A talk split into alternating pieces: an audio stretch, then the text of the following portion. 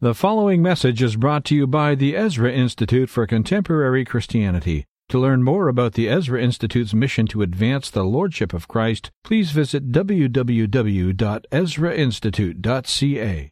Hello, we want help. Hello, we want help. Most irresponsible, disgusting pig alive in the world. Shut up for a second, please. We're in a cultural war, a cultural war. Hello, we want help. How do you think you are talking to me like that? I resent the fact that your implication that only you are a Canadian. The culture war is back. All right, the culture war is on. It's Tuesday morning, and we get into the cultural issues that seem to, I guess, become hot debate and talking points, and also inform our society and culture going forward. So this is why we want to examine them, analyze, deconstruct, and all the rest. Just go over it with a fine-tooth comb, and you're better served for knowing this stuff, I believe. So to do that here again, it's a case of familiar faces returning to the program after a long absence. Scott Masson is an associate prof at Tyndale University College here in Toronto. Scott, good to have you back in the program. Great to be back, Tom. And Dr. Christopher diCarlo, fellow and advisor at the Center for Inquiry Canada. Chris, good to see you after all these months. Yes, good to see you. Guys, I want to get right into it. We've got a lot of stuff to talk about, but it's a front-page story. Came out yesterday afternoon. I know our colleague Arlene was talking about it in the afternoon, how in Canada, it seems, according to a report in the Canadian Medical Association Journal, there are people who are coming here specifically to get abortions because of the desired sex or undesired sex of the fetus. In the case of most, it's women or girls that are being aborted. And Canada, not having a law in the books per se, the only Western nation that doesn't have one, pretty much, I guess, is seen as a jurisdiction or a precinct where you can come no matter the timeline and secure an abortion if you know the right people or the right avenues. And it's called feticide, where it's practiced rather commonly in places like India and China, as we know, with a one-child policy. So that being said, I guess the overarching question here, do we need a law to keep the sex of the fetus secret so that nobody in this country can take it upon themselves to abort a fetus that's considered, quote, undesirable, end quote, in the sense of their gender? Scott Masson, do we need that law? Well, let me backtrack a little bit, and then I will answer the question. 2004, Parliament passed the Assisted Human Reproductive Act, which banned sex selection in implanted embryos among women. But the law doesn't protect the fetus after it's already been implanted, as it were. So there's no protection for that. So there is a law in the books to prevent sex selection before the fact, but it doesn't do anything for the child after the fact. So there's a clear discrepancy here about the status of the child in the womb. And the question is equality really what's being protected, which somebody from the Center for Bioethics is suggesting, that it stands against everything we, this sex selection, it goes against everything we stand for in Canada. Is equality what we're about here, or is it life that we're about? And to my mind, this whole issue, that's the big issue, is this a life? And really that's the issue, rather than should we screen per se. All right, so it's getting back to, the fundamental question surrounding the abortion debate. That's your point. That's exactly what I say, and it's because of the technology that we can now see that there is a child in the fetus. At one point, this is a potential life, and there were all sorts of issues 20 years ago about, at what point is it viable and so forth. Well, the technology has moved on, so we can actually see a child in the womb now, and the laws haven't moved along with it, quite frankly, because there's an ideological hardening. And now we see that there are people who are selecting on the basis of sex, and of course, people are saying this is discrimination, we can't have this. And so they're worried about discrimination rather than life. And this is, it seems to me, a complete moral blindness. All right, I'll turn it over to you, Mr. diCarlo. What do you say on this? I mean, I would think that most conscientious people would think we can't allow for this practice in Canada, so therefore we would have to have some kind of deterrence or blind shield. Would you favor a law? Yeah, immediately that's what you think, right? That some kind of injustice is being, done here. But then, you're right, Scott. You basically, it's coming down to what are we talking about here? The rights of the prospective parents, the people, especially the woman, versus that of a developing fetus. So where do we make the draw? The line in the sand where we can say it's a woman's right to do whatever she wants with her body versus the right of an unborn fetus. And Would you maintain, Scott, that life begins at conception? Of course I would. Right. And apparently a woman's right... But a lot of people wouldn't, right? Well, right, but I think their position is untenable. And apparently a woman's right to choose now includes women choosing for there to be no more women, because that's what we're talking about. Well, that's where it gets into the bigger or the broader implication is that women should support this because feticide does discriminate against women. In fact, the lead author says it's discrimination against women in its most extreme form. Right. This is one of those interesting cases where you have two really interesting factors, discrimination against women, but then the protection of women's rights at the same time. So, well, that's why we're bringing it up with you two heady guys here. Where do we draw the line? If it's going to come back to the abortion debate, then obviously Scott and I are going to disagree. I don't think life begins at conception. I think it's a progressive, graduated developmental concept rather than, Yeah, but that's a statement of faith rather than a statement of fact. You can assert that and you can hold it, but at what point are you going to determine it? On what basis will you determine what life is, my friend? How can you call it a statement of faith when you're the one who believes somehow a soul's injected into this thing at the point of conception, where I totally would disagree? I don't hold that position. That's an aspect of faith. For me, I am dealing with facts. And what I think we can talk about is what's known as the umbra of becoming, that shadowy area where a fetus starts to become more human-like. And then maybe we can talk about where is the line in the sand. And believe you me, every obstetrician, gynecologist, they do have their lines drawn in the sand. You talk to them, they maintain that life begins at a certain point. And each belief, whether you realize this or not, they have their own set of morals where they will not. All right, let's call it the protection of the potential of this individual. Mm-hmm. Therein lies, again, the nub or the crux of this argument of women should be supporting the potentiality for female fetuses to become women. And yet, so that would support the law, but you're saying then it also would deny a woman her right to choose whether or not she's going to bring that fetus to term. So we're on the horns of a dilemma here, and we're asking the question with our culture warrior, Scott Masson, associate prof at Tyndale University College here in Toronto, and Dr. Chris diCarlo, fellow and advisor at the Center for Inquiry Canada. Do we need a law here in Canada to keep the sex of the fetus secret so nobody can actually selectively on gender lines abort fetuses in child selection? And it opens up a whole can of worms, but that's a finding that people are coming here to do just that, a la India and China. Do we need a law to kind of deter that practice? Most irresponsible, disgusting pig alive in the world. Shut up for a second, please. We're in a cultural war,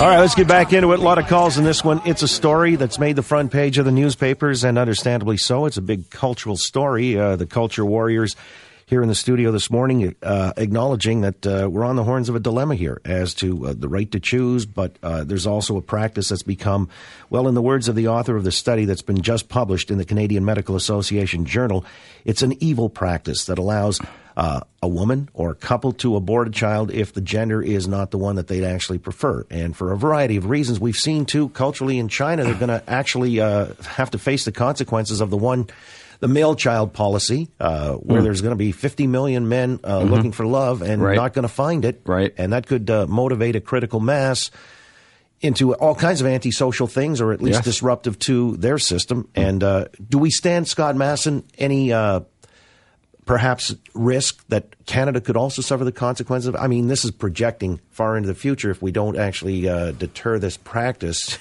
I mean, it gets back to, again, the right to choose, but there are consequences, social consequences to this. There are social consequences, and there are social consequences that are only immediately apparent to those directly affected, but they are, over the long term, they will be perceptible to absolutely everyone. And we talked in the break there about a demographic winter, so that the one, not just the one-child policy of China and in places like India where they're sex selecting, but throughout the West, people are having fewer and fewer children.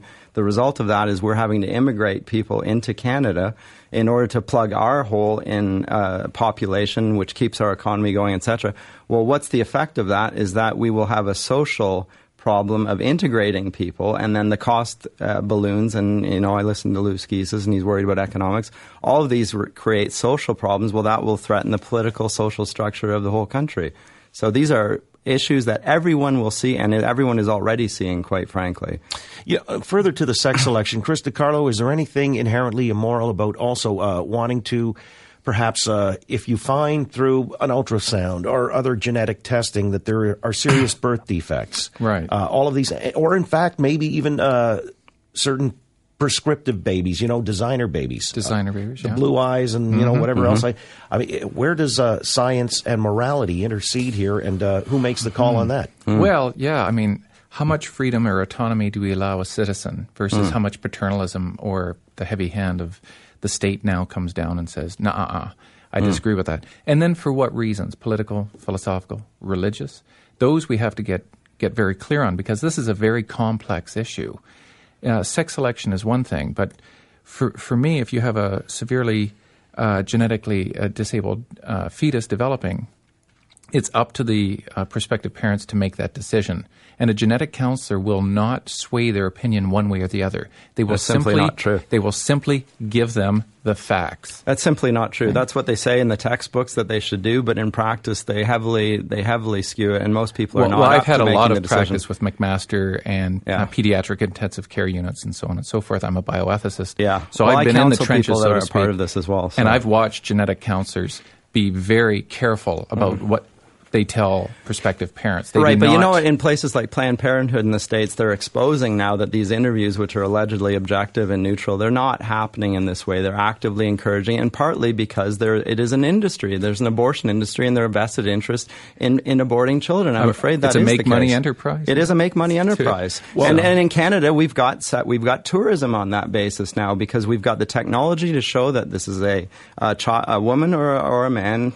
And on that basis, we'll abort. We have the means. We have no laws on it, and people are coming here to abort their female children. Well, that's why we're asking the question: should there be a law? There's even a proposed law in Texas where a physician must show an ultrasound to anyone who is seeking an abortion. On the one hand, this either constitutes informed consent. To the others, like Planned Parenthood, this is just a way of ginning up the emotionalism of the decision and deterring a woman from making her choice freely in the absence of being swayed, as you call it, Chris diCarlo. And so what we have are issues on the table that are going to impact our culture, our society, as we just pointed out with Scott Masson. So let's drill down. All right, looks like we might have to extend the segment here. Got a lot of traffic in this one, talking about whether we need a law to deter this practice of feticide, aborting female fetuses, because, well, they're not desired in certain cultures. And it's happening in Canada, we're told, by the prestigious Canadian Journal of the Medical Association Journal. Came out with a report yesterday. Do we need a law? Mohammed and Milton, we'll start with you. Good morning. Good morning, John, to you and to all of your panel. I think the law is a necessity to prevent this heinous crime. I think abortion as well is a heinous crime. Mr. diCarlo wants to suck and blow at the same time, and that is really hard to do for anyone who has a clear mind, because unless the fetus presents danger to the carrier, which is the mother's life, then she could just deliver the baby and give it up. Don't kill children. Yep, it's unethical. So give up a severely disabled child and bring that child into the world? If the child's severely disabled, naturally the child aborts anyway. How can you prove? The child naturally aborts anyway? Really? Really? You might want to get down to a pediatric intensive care unit sometime and see the children who survive. Boy and they got a girl. How many times? How's that? How many times parents were expected to have a boy, and then at the delivery time they had a girl? Well, yeah, but see, that's because they didn't know, but this is the opportunity now with ultrasounds, all the rest, to determine the sex early on, and therefore to abort if you're not getting the desired sex or gender. They're not foolproof, though. Let me present this question then. Is it ethical for a doctor to abort a girl just because she's a girl, rather than delivering a child who may or may not be defective, or could meet, maybe by the time the child is delivered, we can have a cure for his disease or her disease? Well, DiCarlo's point, if I'm not representing you here, is it's just really ultimately the woman's choice. It's the woman's choice. Actually, it's the prospective parent's choice if it's a genetic disability and that sort of thing. And that's why, you know, I get my students in my bioethics classes to say, you know, when you decide to reproduce, talk to your partner.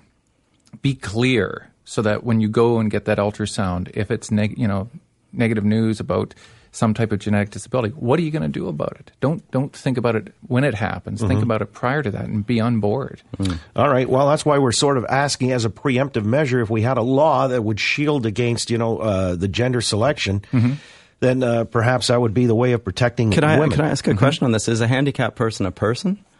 A handicapped person is a person, but what does that have to do with this? At what point do you determine the distinction between a severely handicapped person and a mildly handicapped person? I have asthma. I would regard that as a handicap of sorts. At what point do you distinguish between severe and mild? Is it more severe than your handicap? And who's going to determine that? I mean, right. On what criteria? You're talking about morality again, here. Again, this comes with education. This is what genetic counselors talk about as well. Okay, what is the criteria for the educators then? Is life or is life not life? That's what it comes down to. I don't even know what that means. Mm. But essentially, life, we can talk about this determination of when life begins. You believe it's at conception. Right, that's a life with potential at that point, yes.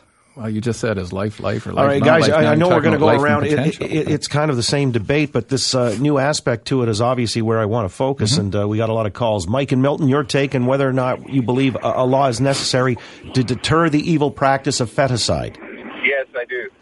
The one thing that really bothers me the most is that people can bypass their own country's laws and come here and just arbitrarily write it off. I think it depends on the country of origin, so that if these people are coming in on a passport, they shouldn't be allowed to break their own country's law.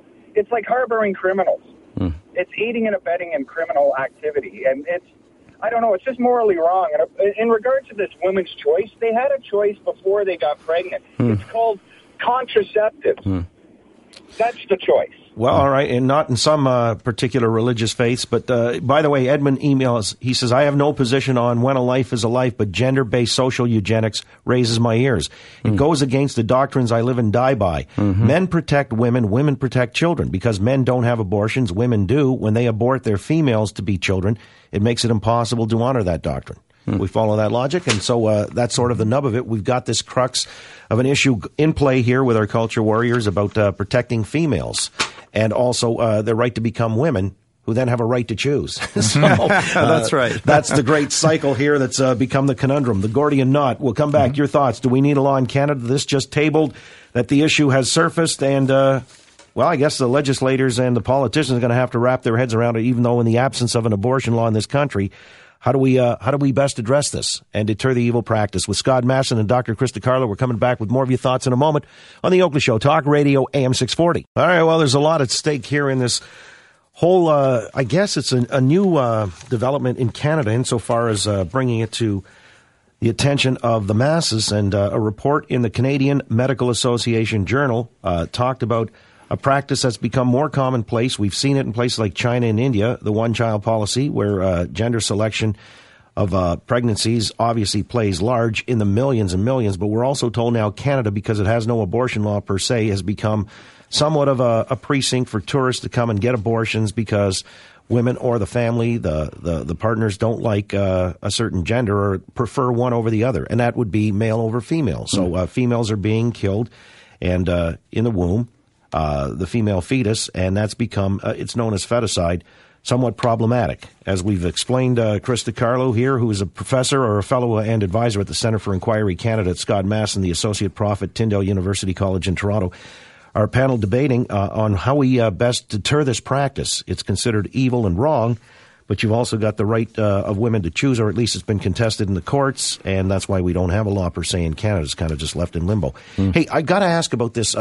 Coming down to maybe projecting a scenario where cultural communities who see this as being something not uncommon in their own countries, India, China, and the immigration is huge from those two areas, they might say, you're denying us something that we would like access to just because we believe, for example, males are more of a help to the family, mm-hmm. females are a detriment.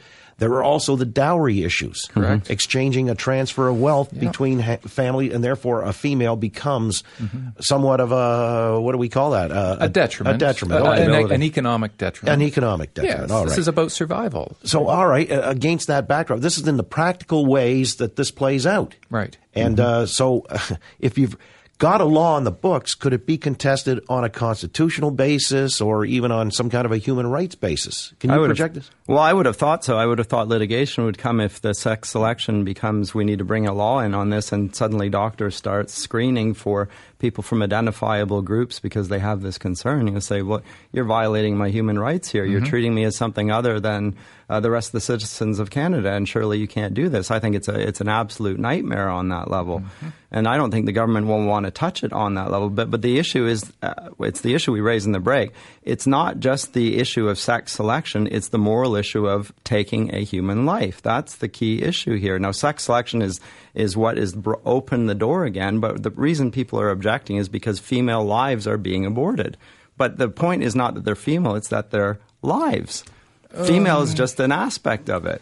Well, yeah. That's the moral transgression. It's become such an important aspect that it's raised the stakes in the debate. It has. Otherwise, this thing wouldn't have made the radar. Right. But to me, it comes down to education. You really have to educate other cultures? Yeah, well, you have to realize that other cultures are not all going to be the same. So now what are we going to do with those other cultures? Well, we either create these laws and say, not here. Or you have to educate and say, you know what, your child, whether male or female, is going to have certain, rights here to succeed regardless of gender. And if it's not perceived that way and they assert their right to don't tell us how to govern our affairs and take it to court, do you think they could win? It's possible, as Scott said, it could become a hot button discriminatory issue. Yeah, a suit, a discriminatory lawsuit, or a human rights violation. Right. Let's get Maggie in here. Go ahead, Maggie. We're listening. All right, so I just, I want to put my 2 cents in here with regards to this issue. I think that the issue here is not so much the male-female aspect of this, but I think that people are jumping all over this just because of the whole abortion issue in general. I find it interesting that the majority of people calling in so far, I mean, I haven't listened to the whole program, but I find it interesting that we have men on the panel and men calling in, and I kind of want to be the woman's voice with regards to this issue. I mean, this raises the same kind of issue as, the same-sex marriage and people traveling from other countries for the divorces and all this stuff. Mm-hmm. I think that, it's interesting that, we go on about, a woman's right to choose and a person's right to choose. I'm a 28-year-old woman living in Toronto, and I support abortion. I support the fact that we live in a country and we live in a culture, whether or not it's in Canada or wherever else, that a woman needs to be able to choose. A man is never going to understand what it feels like to have to make these decisions. And, a man called in and said, well, woman, a woman has the right, to choose before, with contraception. I find it interesting that it's a woman's choice once again and a woman's decision and a woman's responsibility to take care of what happens. All right, but let me ask you, Maggie, if you've got, say, a contemporary, a peer, a coworker, and she is from China, let's say originally, part of that culture, and has, I guess, an ultrasound that says you're going to have a girl. And the family would say, well, that's not going to help. Or maybe it's somebody from India, and that means transference of wealth through a dowry because they're still upholding those traditions. Should she be allowed to abort just on that basis? Well, you know what? That presents two issues. It's the abortion issue, and then it's the choice of why the person's doing it. If my colleague was going to go and decide to have an abortion based on incest or rape, some people might disagree with that. Well, there's adoption. I mean, the fact is it's not the reason why the person's doing it. It's the fact of whether or not that person has the right to choose based on their own beliefs to be able to do it. I'm not here to judge people on why they're doing it. I might not agree on certain aspects and certain instances. But aren't you outraged by the number of females who have been killed or aborted in China, for example, leaving it a male-dominated society? Mm. Absolutely. I mean, and I'm someone who would consider adoption. I'm someone that would consider adopting from some place like that. I mean, I think that once again, it's really hard for us to stay sitting here in comfy Canada and comfy United States of America, where we have all of these options and all of these choices, where we can have as many children as we want. Obviously, I don't support. Yeah, how about these cultures, though? Isn't there a war on women? Yes. Yeah, of course. All right, and so what are you doing Once again, my issue is not with why people are doing what they're doing. That is the issue. That is whether the issue. You want it to be or not, that is the issue. Yeah, that's central to the argument. That's why we're having it this morning, because the report just came out, and it is an important note culturally and where this country is moving forward. in a multicultural sense, we might have to embrace certain cultural practices that we don't actually believe ethically or morally to be correct. Tim in Newmarket, what do you say? Well, I think it's, well, to agree with what Mike and Milton say, that people coming here on passports shouldn't be able to have abortion for that reason. And I completely agree with that. I also think that if you're going to decide if you're going to find out if your child's going to be a man or a girl, you should be able to say, okay, if I'm going to find this out, I'm not going to abort based on this. So sign a contract. If you're going to find out the sex of your child, you're not going to abort on that premise. If you're going to abort your child, the sex shouldn't matter. And, of course, it's an industry, as the abortion industry, fully funded by the taxpayer. It's a free service, so people come here, they get the service done, we pay for it, and they get it for free. So a moral atrocity is done on the taxpayer's back for foreigners as well. It's a great service.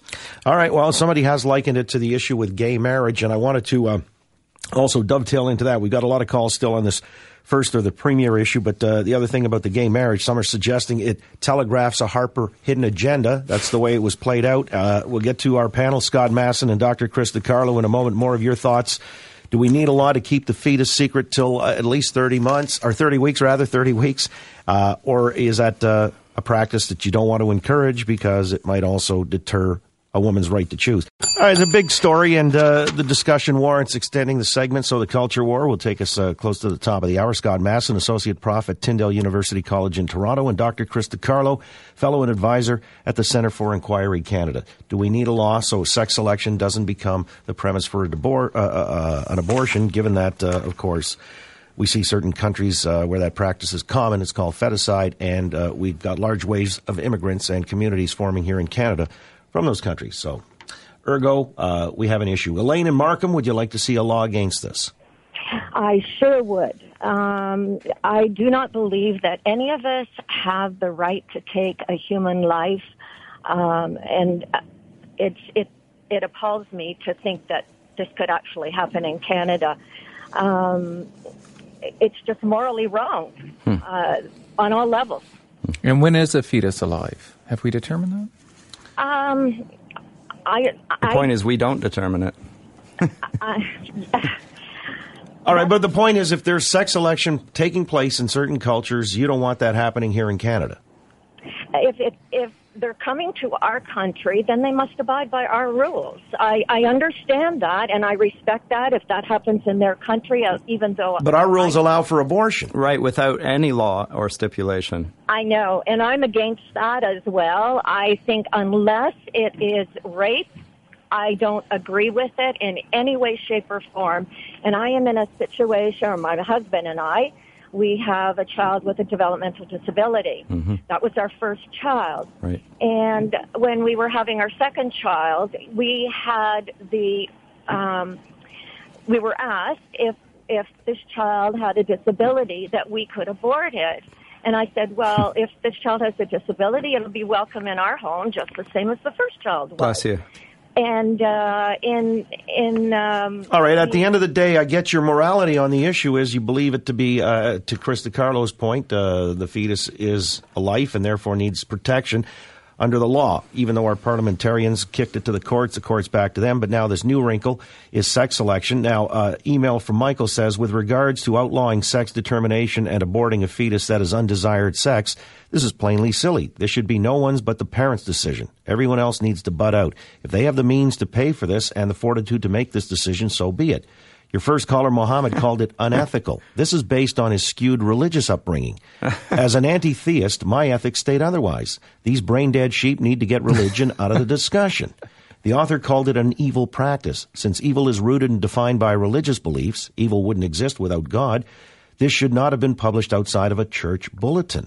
What's really amusing to me is that you and your guests and all the callers assume that the premise of sex determination is to abort female fetuses. I believe you have all based this opinion on what you've already mentioned, China's one-child, male-child law that now has them in a pickle. We're not in China. We don't have the same values or beliefs, so how can you assume our decisions would be the same? This should remain unlegislated. So he's a man after your own thinking there, diCarlo. Mm-hmm. But the idea is that while we may have different values, if they're bringing these values here and the freedom to practice those things based on multiculturalism and the Human Rights Code, who's to say we don't open this door, this Pandora's box? Do we need a law? Gina in Woodbridge, what do you say? I don't think we need a law. I think it's a little silly. We are looking at countries that largely for the past decade or so, focusing on economic stability, and that was their priority. So them focusing on this male preferred over female. I come from Korea, and it's a culture that has shifted hugely economically, and now they are starting to rapidly change socially. So and even with the elections that are coming up in December, you're looking at two major candidates that are female, which would have never happened in the past. But you're looking at these cultures. With India and China, you're looking at cultures that are largely focused on males because they do still believe that males are the breadwinner. But what's the caller's name? Note that in Korea that there's a huge shift in religious affiliation in the last few years, in the last few decades towards Christianity. I think that's an interesting observation you've made. That might be a factor, but we are still looking at a culture that believes that males are the breadwinner, and when parents or when adults, there is no pension plan, so when they retire, they hope that their son is going to take care of them. Are you telling me that sex selection still takes place in Korea in the same way it did before? It's not as it had before because there is that change, and we keep focusing on education, and yes, I do believe that is key. All right, that's interesting because Chris diCarlo brought that point up. Demography is destiny, and if we accept that one of the key hallmarks of demography is earning power, or let's just say, economic, what is it, your ability to, I guess, be seen as equal to men. You mentioned that, Chris diCarlo, as a standard of living comes up for women, and they're not earning 70 cents on a dollar, but in fact, they will be seen more as an asset than a detriment. Right. So you think that will shift the perception in these cultural communities? Yeah, over time with education, I think we can use our cultural mores to be able to educate that you don't maybe necessarily have to use such a kind of an antiquated system that was created for the purpose of survival. We're really not talking about the elephant in the room here, and that's the fact that when people have kids, they want the very best for the kids and for the family. That means you want the very best you can give your offspring. That's why StatsCan showed that of the 90% of expectant parents who had a positive ID of Down syndrome aborted. Mm-hmm. That's very telling because what that means is it's pretty much evolutionary. It's the idea that you want the best for your offspring, you want the best for you, you want the best all around. Mm-hmm. And if a child is born with a disability, you parents are demonstrating through their choice of abortion that they don't think that's fair to the child. When you say best for, do you mean economically best for or quality of life? Quality of life. All right. So, generally those types of things. So it really comes back to biology. It comes back to evolution. The whole dowry thing. Okay, let me come in on this. Is a way of surviving. Right. So evolution would say that the fittest survive and they propagate their species and those genes will replicate themselves and so forth. Well, why is it in the so-called civilized societies, Canada, the U.S., Western Europe, that people are having fewer and fewer children? Surely it would follow that if we're so civilized and advanced that our gene pool will want to spend, we'll be having more children, not fewer. It actually undermines. Well, we just hit 7 billion a few months ago. So that's the whole globe. That's not talking about Western Europe. We're talking about a demographic winter here, and nobody disputes that. So where's your evolution? That remains to be seen. The fact of the matter is when people are interested in reproducing, basically, they would like to have a, quote, normal child. And if you disagree with me, you're more than likely a hypocrite. We all at least want normality. Now, I would just like to know what normal is. If we can't peer into the crystal ball like we can with modern technology and reproductive technologies, then obviously we clothe and feed and love what is born. If it's a child with a disability, obviously, we're going to care for that. When you say a normal human being, who is the norm? Are you the norm for a normal human being? Am I the norm? What do you mean by normal? The norm is a state on a spectrum of determinations of characteristics and qualities. Oh, good grief. So basically, if, 10 fingers, 10 toes, all limbs functioning, the heart's working well, so on and so forth. Mm-hmm. When I had my experience with pediatric intensive care and saw so many ultrasounds of different fetal developments, some had cancerous cysts, some had no brain, it was microencephalic, there would be, some had no lungs developed whatsoever. So if you continue on with the pregnancy, the child will be born gasping for breath and will die. Right. Is that fair? Well, the child wouldn't be born. The child would abort naturally if it were so severely... No, these don't, and I've seen it. Well, and Christian parents have said, we expect a miracle to occur, and this child is born, and within minutes it dies gasping of breath. So, Scott, we should just allow... a miracle, wait around and allow a miracle? Or do we do the more humane thing and say, you know what, we've discovered this early on, okay, let's end its life now. That is a far more humane thing to do. Why is it more humane to take a life than to die? I don't get your point. Everyone who lives dies. Why is it humane to take the life? What is the purpose of suffering? Furthering the suffering of an inevitable death of a child. Suffering comes with life, my friend. It's a consequence of human... It's a consequence... So let me get this straight. As a good Christian, you want to increase the amount of suffering. I'm sorry, I don't remember Jesus saying that. Guys, you know what? It's a heady debate. It certainly always dials back to the initial touchstone of the abortion debate and the laws in the country, yes, it does. Where we don't have. But this newest element or dimension to it has led to a fruitful discussion this morning, at least to, I guess, give people a sense for what we're up against and sort of on the horns of a dilemma. We'll see how it plays out going forward. I appreciate you coming in and giving us extra time this morning. Scott Masson, Associate Professor at Tyndale University College in Toronto, and Dr. Chris diCarlo, Fellow and Advisor at the Center for Inquiry Canada. Got to have you both back soon.